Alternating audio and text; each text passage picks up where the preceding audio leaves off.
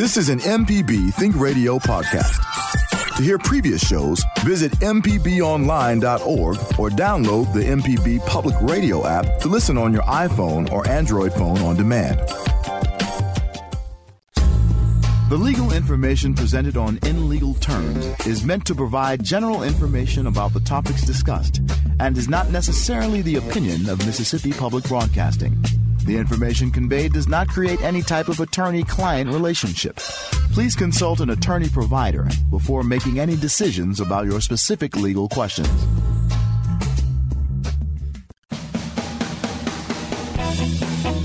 Welcome to In Legal Terms from MPB Think Radio, the show all about you and your rights.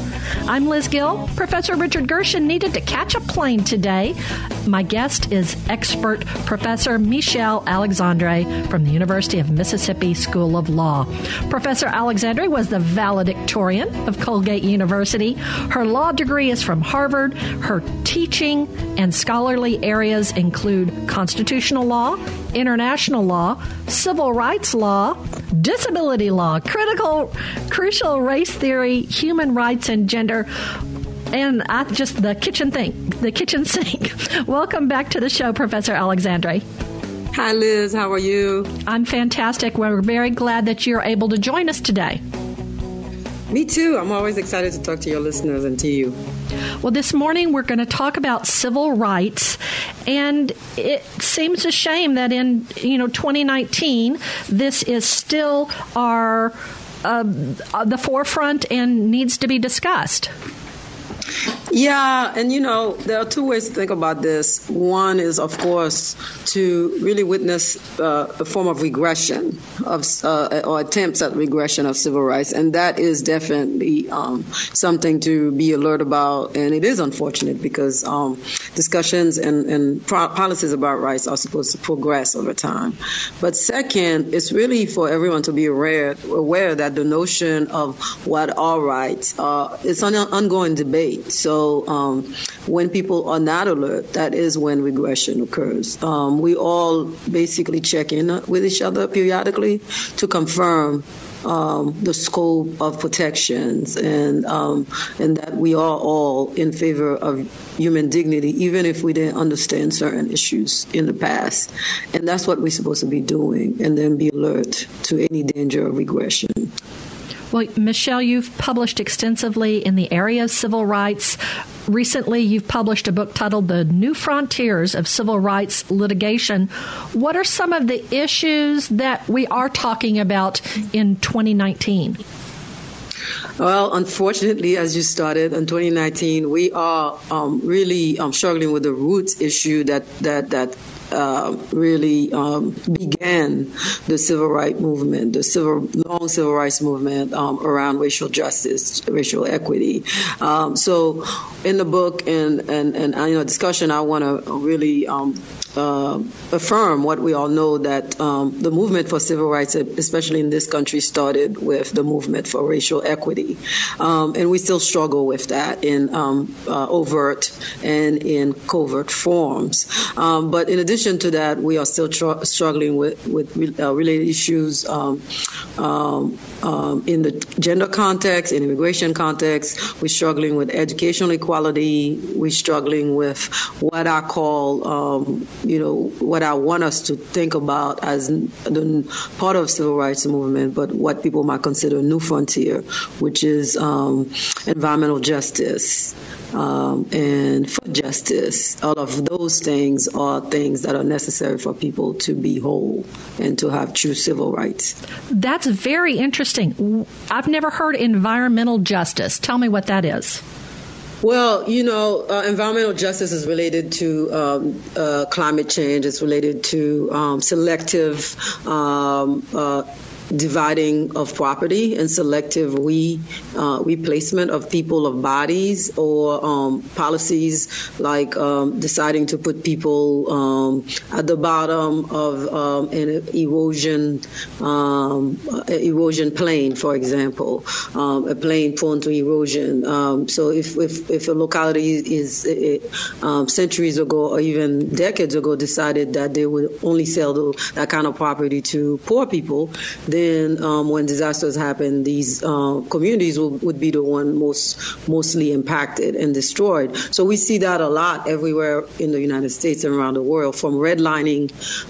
Um, in the 80s, 70s, and even 90s, which is basically refusing to lend money to lend um, to um, sell property or rent property to particular um, uh, parts, uh, to communities of color, to poor communities, to um, the effect today um, that comes from um, zoning, that comes from um, displacement, from eminent domain, from uh, efforts at revitalization that don't take into consideration people, um, people of color and poor people.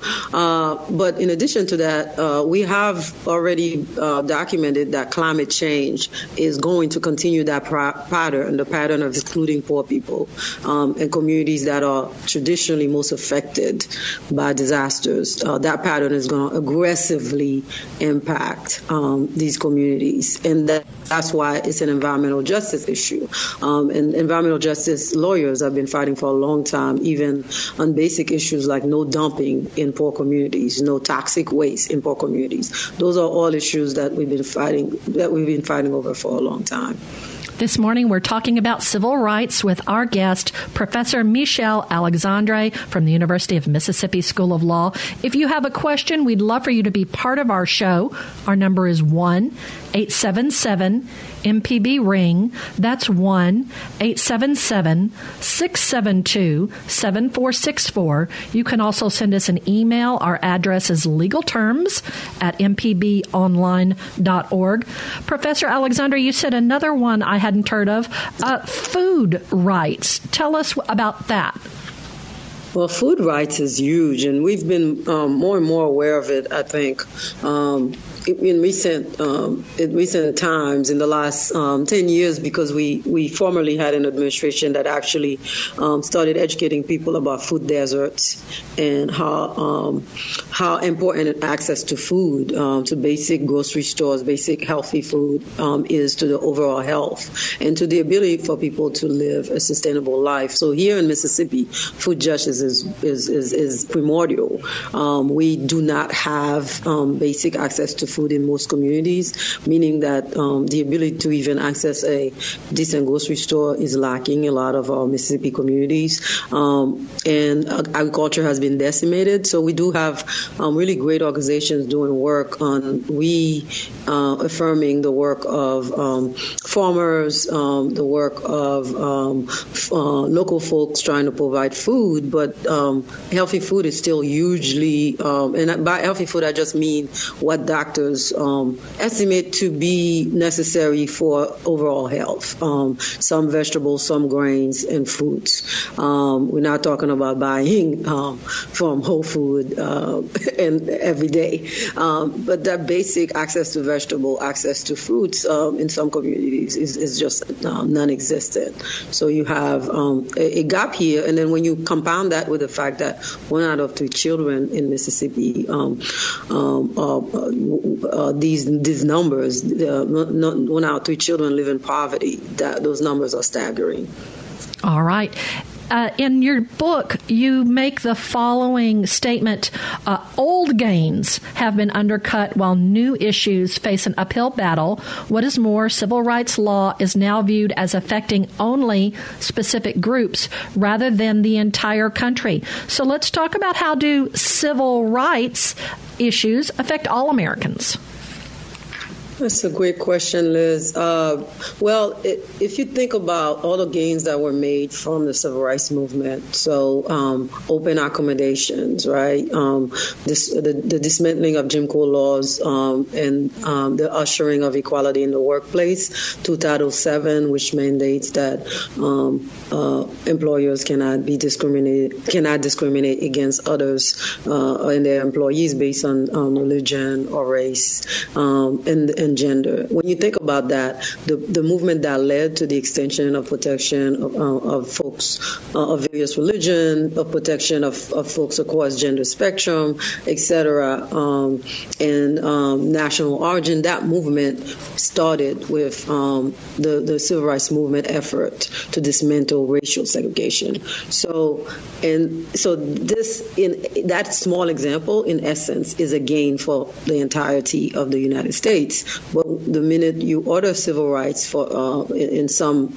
in some instances, people often only think that you you uh, that it only is about racial uh, equality, uh, and then they kind of it tends to be. And it's not that it's it start with racial um, equality um, as a as a platform, but even um, the leaders of the civil rights movement, Dr. King, um, formulated a platform that that was inclusive of everyone. So it, it's just a false categorization. It also that categorization tend to be dismissive um, because once people think about it being a localized or some groups trying to push agenda, then they they um, they might not see the connections with everybody.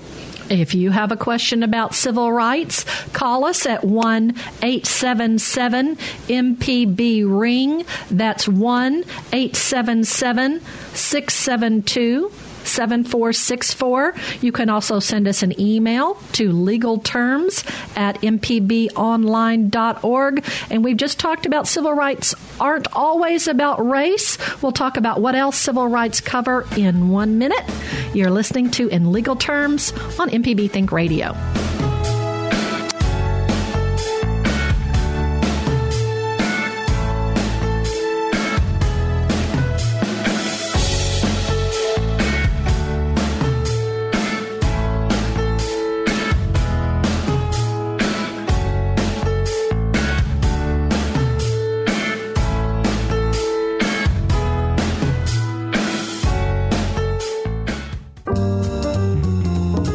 Listening to In Legal Terms on MPB Think Radio.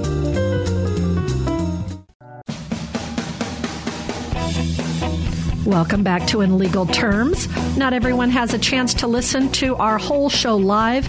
If you've missed any of our program, you can listen to the whole show at mpbonline.org slash in legal terms. It's available on the MPB Public Media app, as are all our local shows. I'm Liz Gill. This morning we're talking about civil rights with our guest, Professor Michele Alexandre from the University of Mississippi School of Law. And we have a call that we're going to go to. It's John in Benton. John, thanks for calling in this morning. How are you?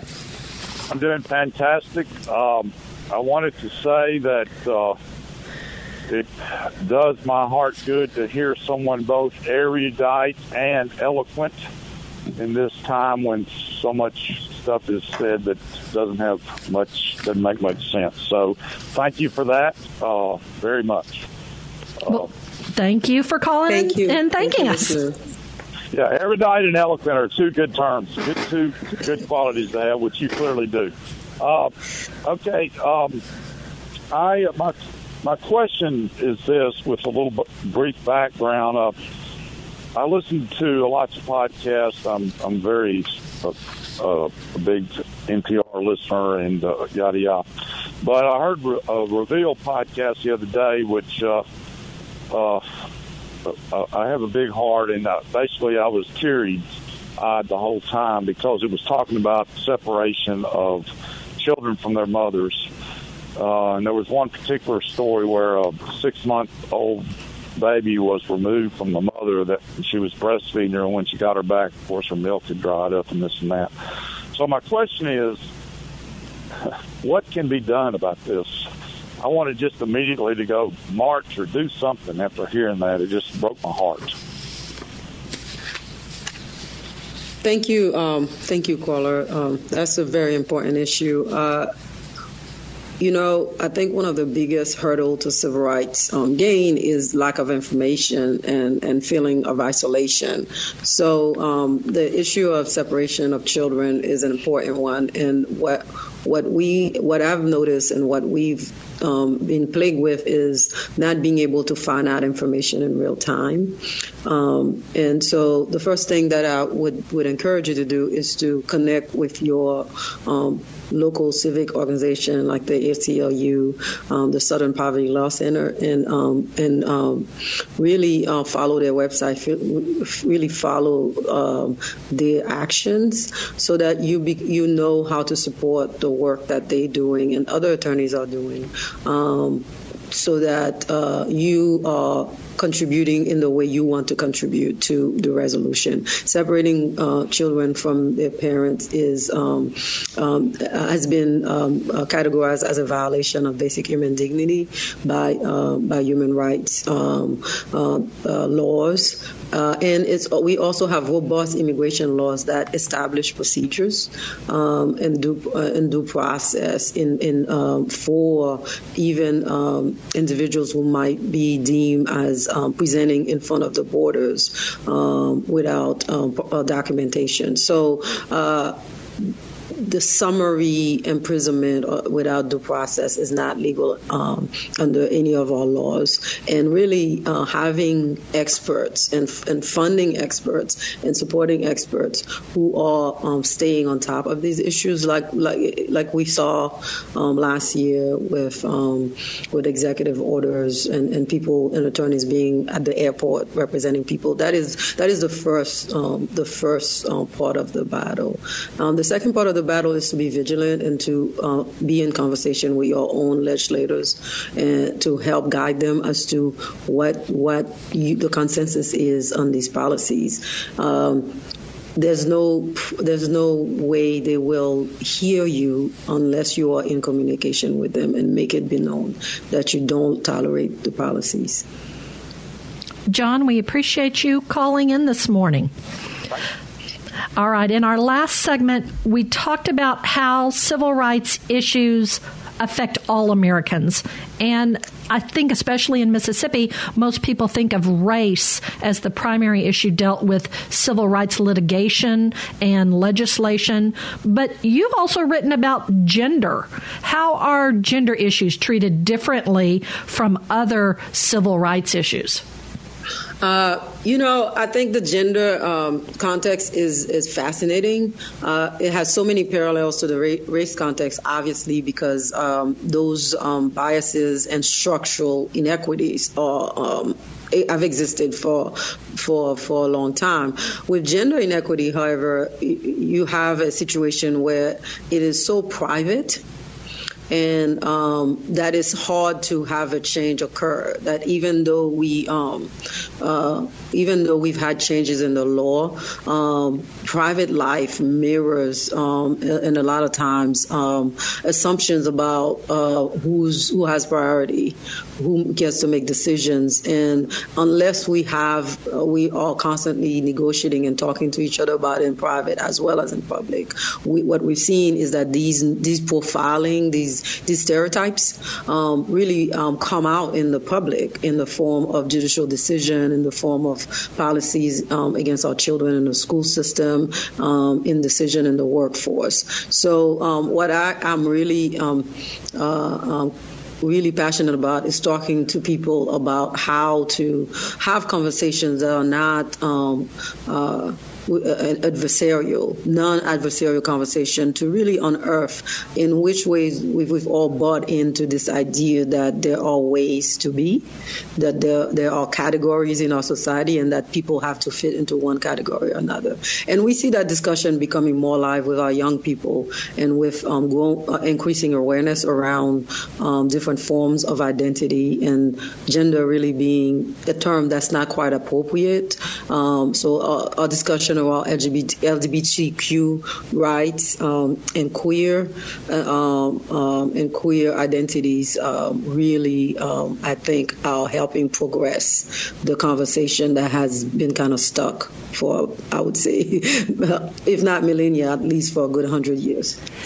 I grew up a girl in the 70s in the United States when the ERA was being pushed so hard for in many of the states would is there a statute of limitations on the states that had passed that is that wording now antiquated as regards to gender? How has that? How does that fit into 2019?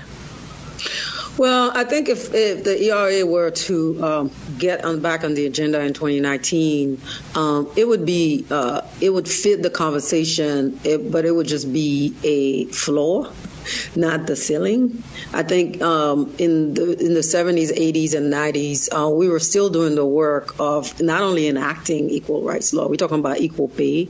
Um, we're talking about inclusion of uh, in a meaningful way of women in the workforce. Um, and we were not aware because a lot of those um, live realities were done in in private in the dark recesses because um, coming out as not fitting being a a woman or a man or wanting to be free of categories, that was at a risk of death in the 50s, 60s, 70s. And even today, trans um, or trans um, community folks or trans um, community members die in the streets regularly. We have death in Mississippi uh, um, of violence against trans um, trans persons. Um, so um, so there is a high risk to being non-conforming that has um, uh, that has been a reality for so long, and I think that's that's prevented it from being part of the agenda. So now, if the ERA were to come back um, as a goal, I think the meaning of gender equity would be so expensive because the conversation would have to take place as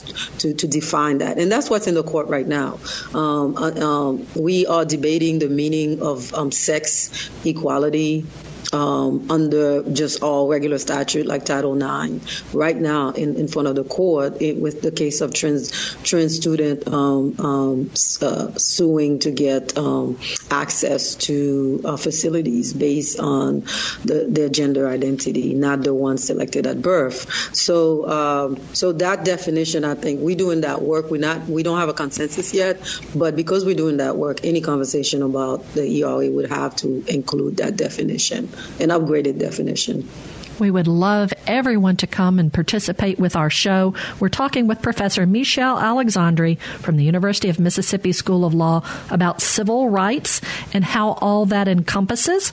1 877 MPB Ring. That's 1 877 672 7464 is our phone number. So LGBTQ rights are part of the gender issues, part of civil rights? I do believe that. Um, I think uh, when we think about the way in which we stereotype, uh, it affects both sexual orientation and performance of identity, uh, particular identity that traditionally we've called to be associated to gender categories. Um, and then we are now joined by the medical community um, the medical community both uh, uh, um, recently have issued statement advising parents not to force categories um, or classification across gender lines on, on, children and to let them come into their own um, and that it would do more harm to um, do early selection at birth and, and as, as we've done classically. So, so I think we all awakening to the reality that we have bought in into hard categories that don't reflect um, how much people differ on, and that all of these things operate on spectrums, um, and that um, so they are civil rights issues because, and they are gender issues, I believe, because at the root of it is the is the hurdle that we have selected and categorized people in very very close um, categories, very close um, demarcations for centuries, and even the category of women. Um, we even with all the law we have put forth we have not achieved substantive equality in, in, in, in, terms of giving choices to people that are meaningful so that both men and women can make choices about career and family in, in ways that they can freely negotiate rather than um, suffer uh, a disparate impact based on, on decisions that are unpopular. So that's why stereotyping is at the root. If we can remedy the profiling and the stereotype based on assumption of performance, then I think we could move a long way. This is very fascinating. Give us a call if you have a question about civil rights and all that that encompasses. Our number is 1 877 MPB Ring. That's 1 877 672 7464. You can also send us an email, legalterms at mpbonline.org. What's the difference between civil and human rights? We'll talk about that aspect when we come back. You're listening to In Legal Terms on MPB Think Radio.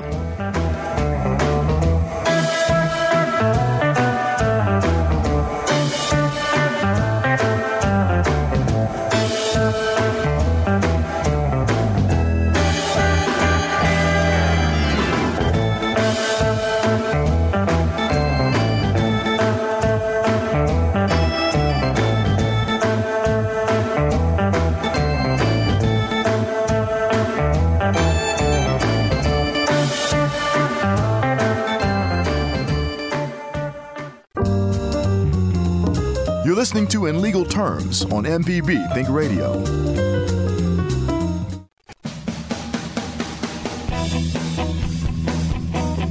You're listening to In Legal Terms on MPB Think Radio. Professor Richard Gershon is our expert, but he had to be away today.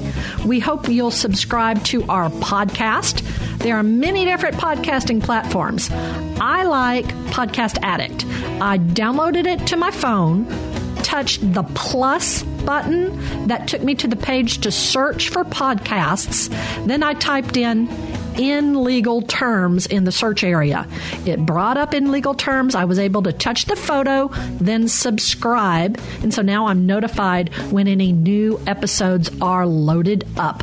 This morning we're talking about civil rights with our guest, Professor Michele Alexandre, the Associate Dean for Faculty Development, Professor of Law, and Leonard B. Melvin Jr. Lecturer at the University of Mississippi School of Law. We're talking about civil rights and all that that entails. Professor Alexandre was a guest on our show on August 21st of 2018. That was a show that really touched my heart. We talked about human trafficking. If you'd like to listen to that, you can listen to it as a podcast, or you can go to our website or go to the MPB Public Media app. So, human trafficking is a human rights issue. How how are human rights different from civil rights? Well, um, you know, I think human rights and civil rights are the same, as you can probably gather um, from our conversation. But um, if, if it helps our, uh, um, our listeners, um, I wanted, I do want to define them as they um, usually are categorized. Generally, civil rights in the United States really encompass um, rights, um, uh, uh, really basic um, areas that um, we deem that the government should not interfere with, um, like our um, ability to protest and speak in public, or our right to vote. So they are political rights in a lot of ways, and and then the public space, like employment, like um, travel and commerce. So the civil rights gains of the last 50 years have been around the public space, uh, even though it, they rearrange interaction between private people. So when it comes to human rights, it's more, it's, it's designed to be greater than that. Uh, human rights are at its essence, um, and uh, from uh, the inception of the human rights framework after World War II, um, it was designed to promote human dignity. So basically, it puts a mandate on countries to refrain to interfere or uh, diminish human dignity, but also to validate, affirm, and build in any way that's lack uh, to build human dignity and to restore dignity where it's, where it's lacking. So there are affirmative duties on, on, in the human rights construct that have not yet been um, translated into the U.S. construct, but this is what um, people like me argue for. People like me are always um, um writing about places where human dignity are diminished with the complicity of the law. And, uh, and that's not acceptable in any legal framework. So, as I'm understanding, a civil right could be granted by the state, but a human right should be universal It's- and right. moral. Moral. You're already born with it, and and and you know all of the philosophers that we've ba- we've uh, we our legal structure is inspired from have advocated for basic human dignity. So it's not new to us. It's just the way we do our lawmaking. We are in constant conversation about public and private. So um, part of the work of civil rights in the United States is to expand understanding about how the private and public are connected so that when we are when we are protecting children from trafficking, for example, we're not just telling parents um, to be careful and what to do, and we're not just um, being mindful in all private sectors, but we are also doing the job of the law of protecting basic human dignity and the vulnerable. give us a call to participate actively with our show. Our number is 1 877 MPB Ring. That's 1 877 672 7464. The address is legal terms at mpbonline.org.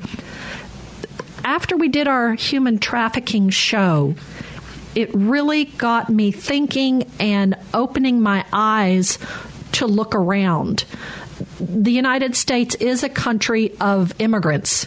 Everyone immigrated here from wherever or across the land bridge in Alaska or from a boat on Ellis Island or on an airplane or walking across the border. But those individuals that have probably been brought here for illegal purposes or have had their human rights taken advantage of that is very disturbing and once again like our previous caller, you want to be able to do something. How can Mississippians find out about some of the uh, human trafficking laws in, in our state and the country? Uh, well, I think first I do want to um, stop and, and, and, and really just give honor to the native people who um, made up this country before anybody got here. So they, they themselves were not immigrants. And I know there's so many ills in the country um, or anywhere in society that we often forget that there are native people still living here and, and, and we are on their land. And, um, and they, they themselves are, are, are part of the civil rights movement. Second, um, I also want to give honor to the um, millions of Africans who, were, who came here in bondage. Um, they were not immigrants; they were forced here. So, you know, it's a complex history in the United States. Um, we have these populations that still exist, and that we have heritage and legacy in our laws from from from forced and uh, um, forced um, displacement of Africans and slavery, uh, and, and, and also the dissemin- dissemination of decimation of Native people people, and then you have the modern trafficking movement, as you point out.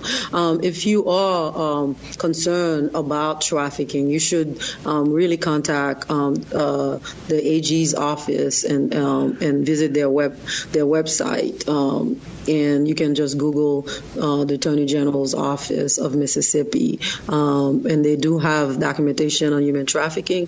but my students, you know, have, I encourage my students to research this, and we do have an anti-trafficking student group on campus, and we've documented that we do not mirror um, by any stretch yet the robust um, uh, protections that are um, uh, modeled in other states like Massachusetts or even Georgia or even Tennessee, protecting children or um, movement of children or movement of, of bodies, women, vulnerable um, men being trafficked across state lines. So if you are concerned about um, the selling and the uh, victimization of bodies, whether children or young adult or men, any vulnerable bodies. But the, the uh, if you are concerned about that, that con, con, uh, consult the AG's um, department, go to the website, and then really look at the um, uh, trafficking laws in Georgia, Massachusetts, and of course our neighboring states who are, who have um, those states have implemented um, beginning model of better protections, and those should inspire us to to do the same. All right. They're and, always. Go ahead. We will have the AG's website on this show's webpage and on the podcast. We'll also have links to the ACLU, the Southern Poverty Law Center, and how you can find out who your uh, Mississippi legislators are and how you can contact them and how you could contact your congressional representatives in Washington, D.C. And uh, Professor, Liz, uh, yes. And I should also say that, um, you know, we have our own local, um, uh, at the University of Mississippi, we are lucky to have attorneys working nonstop for, um, to protect individuals or to refer them to appropriate um, uh, uh, attorneys or uh, experts doing the work. So if you have any question or feel you're victimized, you can always contact the MacArthur Just- Justice Clinic and um, you will be referred to someone who can help you. Excellent. We will have a link to that. And Professor Alexandre, of the University of Mississippi School of Law. We're talking about civil rights, and this has really sparked some of our listeners. We have three calls. Our first one we're going to go to in Oxford is Keto. Thanks for calling in today. Welcome to In Legal Terms. Hello. Hello. Hi. So, shall I ask my question? Please, you're on the air. All right. I'm interested in techniques for uh, working on uh, getting people to understand how the health of everyone, how the civil rights of everyone personally benefits every single one of us. I think that, that, that people are isolated and don't see how it actually benefits the whole thing. So I want to appeal, appeal to everyone's enlightened self-interest, and I wonder if there are any political or organized techniques for working on that. Uh, that's a great question, Keto. It's a, and it's all, a, a passion of mine. I, I, think you know people who know me know that I say all the time the political is personal and the personal is political. I didn't invent it. I didn't invent it because it is so true. Um, it is a common um, saying. Uh, and one of the things that I know that happens around us is um, the William Winter William Institute does a seat at a table um, um, um, series that is very instrumental. And what they do. Um, I think is would, would give anyone a, a blueprint. Um, one of the things that they, they, they strive for is to um, create structures for uncomfortable conversation. Um, so uh, the short of it, then, Keto, is that we want to create spaces where we can talk about hard issues and create ground rules where, um, if the conversation gets um, hard and difficult, that um, those ground rules help us um, um, stop, and also they serve as check to not take it personal. But the basic flaw of this model is that those difficult conversation have to take place, and they have to take place um, outside of the communities that are impacted. So um, it's fine and good that I'm here and I'm talking about civil rights issues, um, and I can go into uh, different communities to which I belong and talk about it. But it is necessary of uh, for communities to talk about these issues within themselves, to talk about in the ways in which they might perpetrate these kind of um, profiling, these stereotypes, these assumptions, without the external gaze so that they can start doing the work of questioning um, some of their actions and then retrain their brain. I think a lot of that work is about being um, being aware, and many times people are not aware. Once you're aware, then you can progressively check yourself. And this is a long-term goal. No, there's no magic wand to it. But what we're seeing is that the lack of open conversation is the biggest hurdle. Thanks, Keto. We appreciate you calling in. Next, we're going to go to Cassandra and Roxy. Thanks for calling in to In Legal Terms. Go ahead. Hi, good morning. Good morning. What a wonderful time to be alive. Um, what I was wondering, as we go to a gender neutral society, and that's what we're kind of moving with, you know, one of the things that I find very problematic is how are we going to address you know these people who are incarcerated because now we're seeing where people who who have um, who identify differently from their birth gender, but they're being placed in their birth gender's uh, prisons, and they are being abused, and they've been um, killed, and uh, um, you know they've been mutilated. So, how do you foresee in the future, how are we going to address these significant problems? If we're going gender neutral, how are we going to go to gender neutral, um, you know, public facilities? How are we going to go gender, gender neutral if we do it looking at the prison populations? How are we going to make this work out to be safe for everyone? That's a great question, caller. Um, my short answer to that, and um, that is an ongoing problem, uh, ongoing process of problem solving. So your your first um, identification is that there are dangers, right? Um, yes. Particularly in the prison context. I would say that those dangers exist in same-sex prisons. Period um, right, the, that that raping among um, the incarcerated, the, the level of in which um, the conditions in prison causes um, people to devolve. Those conditions cause people to devolve. That's a that's a primary issue. So the issue is not whether uh, without solving the issue of um, of, of, basic human dignity in in, cost, uh, in in the carceral system. I don't think we can get to different facilities because what you see when you have people who are forced to live under conditions below human dignity, that you will have a devolution um, and attacks and things that operate based on power structure. So um, I think gender neutrality is possible, but first we have to problem solve. And it's an ongoing process, um, issue by issue. Um, and I'd love to talk to you in detail. Please stop by at the university about ways to do that in other contexts. I do think that our European um, um, peers have figured a way to have gender neutral facilities that are safe in many structures, um, and that you know it's a matter of again architectural problem solving and thinking about all the things that people need and safety and safeguards. Um, so outside of the prison context, there are there are different uh, gender neutral models already in existence. Inside the prison context, we have primary and, and foundational problem solving issues that relate to providing basic conditions of human dignity that first need to be solved. Thanks, Cassandra. We appreciate you calling in. And quickly, we're going to get in our last call before our break.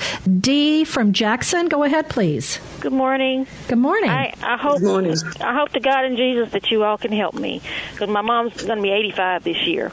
Uh, I was driving on the street. I had the green light. A man from a parking lot darted in front of my path.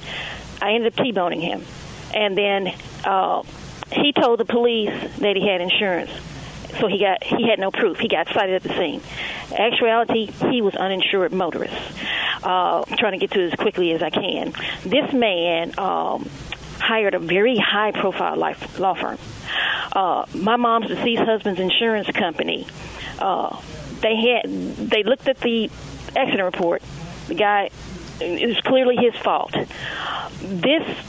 Uh, I mean, this uh, insurance company, I was forced to go to a deposition last Friday. I did not have adequate representation. Uh, when I told them that I wanted, that I called over 10 lawyers, I wanted somebody to, to be there to represent me, I looked at the person who's supposed to be representing me, and he was smirking because I had no one. They, uh, uh, they're trying to say that the accident was my fault. They, this high-profile uh, company has investigated me. They uh, served me papers. They even called an investigator called my daughter's phone. Dee, uh, this sounds just horrid. What is your oh, question for Professor Alexandre? And not only that, this other guy typed a per se, a pro se, worded it wrong, put cross claim on it, didn't tell me that, hey, when I put this on here, that means you're going to be suing a guy who's suing you, had me to sign a confidentiality agreement, took that information, gave it to other people. I have no one. No one will help me. And my mom has been diagnosed with Alzheimer's dementia with brain shrinkage. I'm the sole caretaker. And I even have a niece who's a police officer she is accusing me of stealing mom's money when she knows that mom has helped everybody, that she's never had a savings. She even used her money to bury this girl's mother. Dee, this is just uh, breaking my heart. Professor Alexandre, when an individual needs a le- legal representation, and uh, how can they go about finding help uh, when you're in such a desperate situation? Well, there are numerous paths. Um, one is that um, we can't we can't take all cases, but we do have a civil clinic. So one of the things to, that I would recommend is to contact one of our clinics to see if they have room and if if the claim fit um, our um, our types of um, areas of expertise. But the um, uh, the other other than that, um, it is very difficult. What I hear from the from the um, series of of accident of, of, of, from the facts is that this is a basically a tort claim um, having to do with insurance um, dispute, etc. And so that's very specific, and that would be in the not civil rights, but in terms of uh, but this would be your run of a mill um, tort litigation and civil suit. So our, uh, our, clinic might be able to help, but otherwise we might refer you to an, an attorney who, who might um, be able to um, take on the case. All right, Dee, we will have a link to that clinic on this show's website. We need to take our next break. Professor Alexandre, we are so grateful that you've been able to take time to be with us this morning. I am happy um, to be here. I really enjoy your listener, and I look forward to next time. All right. When we come back, we have a special treat. MPB has a new local show that's kind of well, it's it's, it's very legally, and we're great to have our executive producer of that come and speak with us when we come back from our break. You're listening to In Legal Terms on MPB Think Radio.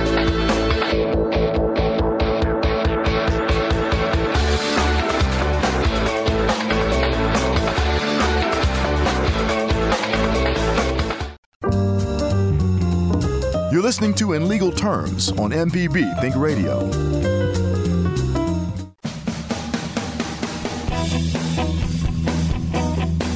Thank you for being part of In Legal Terms. If you subscribe to our podcast, you'll be assured to miss not miss any of our broadcasts and be notified when they're available. I'm Liz Gill. Professor Gershon is away, but now we have Ezra Wall from our news department. And Ezra, please tell us about MPB's newest local program. Yeah, I feel like I should disclaim I am not an attorney. Don't right. don't take any legal advice that I give you ever.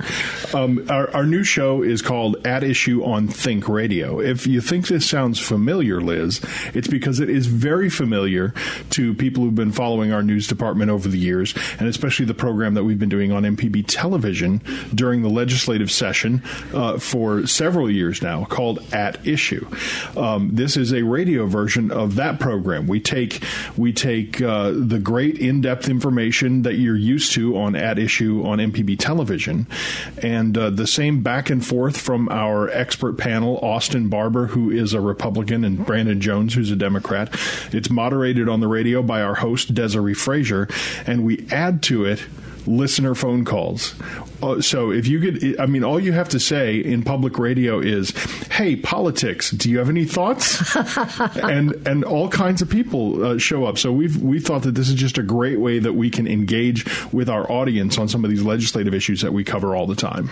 I'm sure most of our listeners are familiar with the Friday at issue. Yes. And this is not just the audio from that broadcast three no, days a, later. It's a live radio program, and we we uh, not only covet your listenership, but we definitely need you to call in and participate. So, you know, the same number that goes to all the all the 9, 10, and 11 o'clock shows here on MPB Think Radio is going to work uh, during at issue on Think Radio, and then after the show, we're you know we'll post it on Facebook and Twitter and on our website, and you'll you'll be able to find it and get to it and everything like that.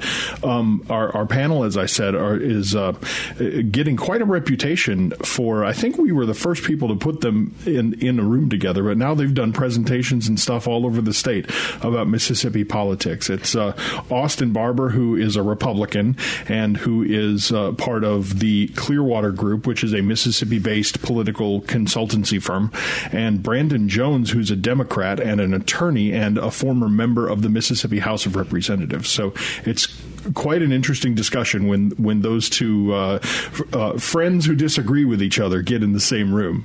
And they'll be discussing Mississippi issues? Will they touch on any national issues? Well, yeah. I mean, to the extent that uh, the issues that are being discussed in the Mississippi state legislature may descend from some uh, one party or another's feelings on national politics, sure. They've been talking about immigration in various ways, which has been a big topic on the national scene, and we're anticipating hearing a lot about that in tonight's State of the Union address uh, from President Donald Trump. Um, and, and they've been talking about how things like that affect Mississippi. But basically, during the legislative session, legislators who are, are part time employees uh, come from all over the state and meet in Jackson for a 12 week period of time to, to make new laws, adjust old laws, and see what they want to do. So that's what we're going to talk about every Monday morning at 9 o'clock at issue on Think Radio. Well, we're so glad to have that join our Monday lineup. Thank you, Ezra Wall, for, for telling our, re- our listeners all about it. Thank you, Liz. That's going to wrap us up for today. Our call screener today has been Michelle McAdoo, and our board engineer in Jackson has been Jay White. Professor Richard Gershon will be back next week. He was listening on his way to the airport today. We want to thank our guest, Professor Michele Alexandre. Next week, our guest will be Adjunct Professor Tiffany Kilpatrick, who will talk about how the criminal defense process works. You're listening to In Legal Terms on MPB Think Radio.